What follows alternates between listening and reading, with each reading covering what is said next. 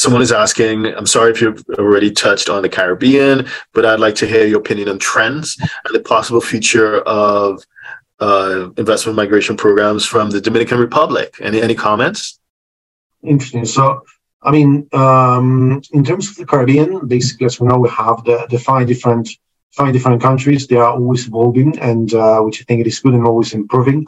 Um, so basically, trends in the possible future of investment migration in the in the region of Dominican Republic. Uh, Dominican Republic has a very interesting or has an interesting um, residence by investment program, um, basically by which you invest two hundred thousand dollars in uh, in property, and after you know passing your checks and so on, you can um, be granted with a with a residency. Um, in terms of uh, of trends uh, on the region, I think that I want to keep and maintain to be stable. I think that perhaps 10 years ago it was something that people would go just for that and right now we have a lot of people that they do it in combination with something it has mm-hmm. been a very interesting tool to have in your belt combined with another program basically mm-hmm. combined with european residency or including multi-citizenship at the end of the day um, there are many families um, wealthy families that what they are looking into it is to diversify their possibilities in case something happens. I mean, I always remember mm-hmm. um, a client that I had in the past that basically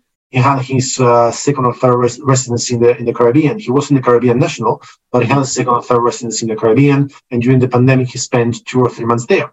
Mm-hmm. Um, well, it's just basically better to be there than you know, better to be somewhere else. You know, in your house, even if it is even if it is nice, just outside you can be outside, you know, and so on and so forth. So um, I think that people are starting to look into that way, that sort of diversification. Um, and when you have a, at the end of the day, budget of um, one or two million euros to invest in property um, in Europe or in um, citizenship in Malta or whatever, it is the the added cost for a for a Caribbean citizenship mm-hmm. compared to the European residency or citizenship, it is fractional, and the benefits that they can give they are much higher because mm. it gives you the possibility of if something happens, you go there, you have that alternative passport citizenship.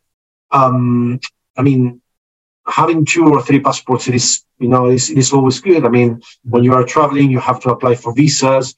Um, you want to go to certain countries, you need to apply for a visa. For certain nationals, it takes longer. For mm-hmm. other nationals, it takes shorter. Mm-hmm. Sometimes, sometimes it is that sort of things, you know. Um, it is um, it is that. So I think it is uh, it is something that is a really good combination for many many many clients. Yeah. For the other ones, it is um, a first asset to to have. Mm-hmm. So that's a great pairing: uh, Ca- Caribbean citizenship plus European residency. Because yeah, gotcha. yeah, it is it is something that I always I always like because at the end of the day, for someone that has been born, you know, in a country with has no many visa free access. Call it North Africa, call it Nigeria, call it Pakistan. Um, basically, what you could do is just basically first apply for a Caribbean citizenship in three, four, six months, have his passport, be able to travel visa free. In the meantime, he can look at doing the investment in Europe. Whatever country he chooses can be Portugal, Spain, Greece, Italy, doesn't really matter at the end of the day. It matters that it fits his goals.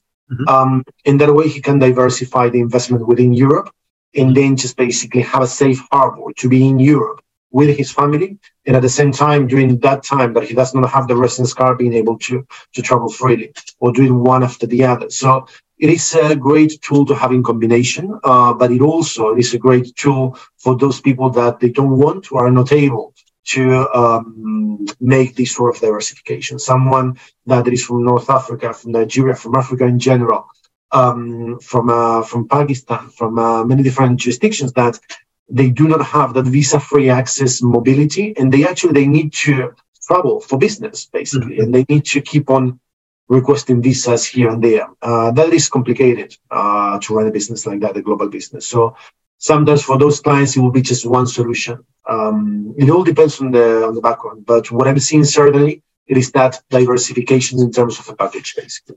Okay, understood.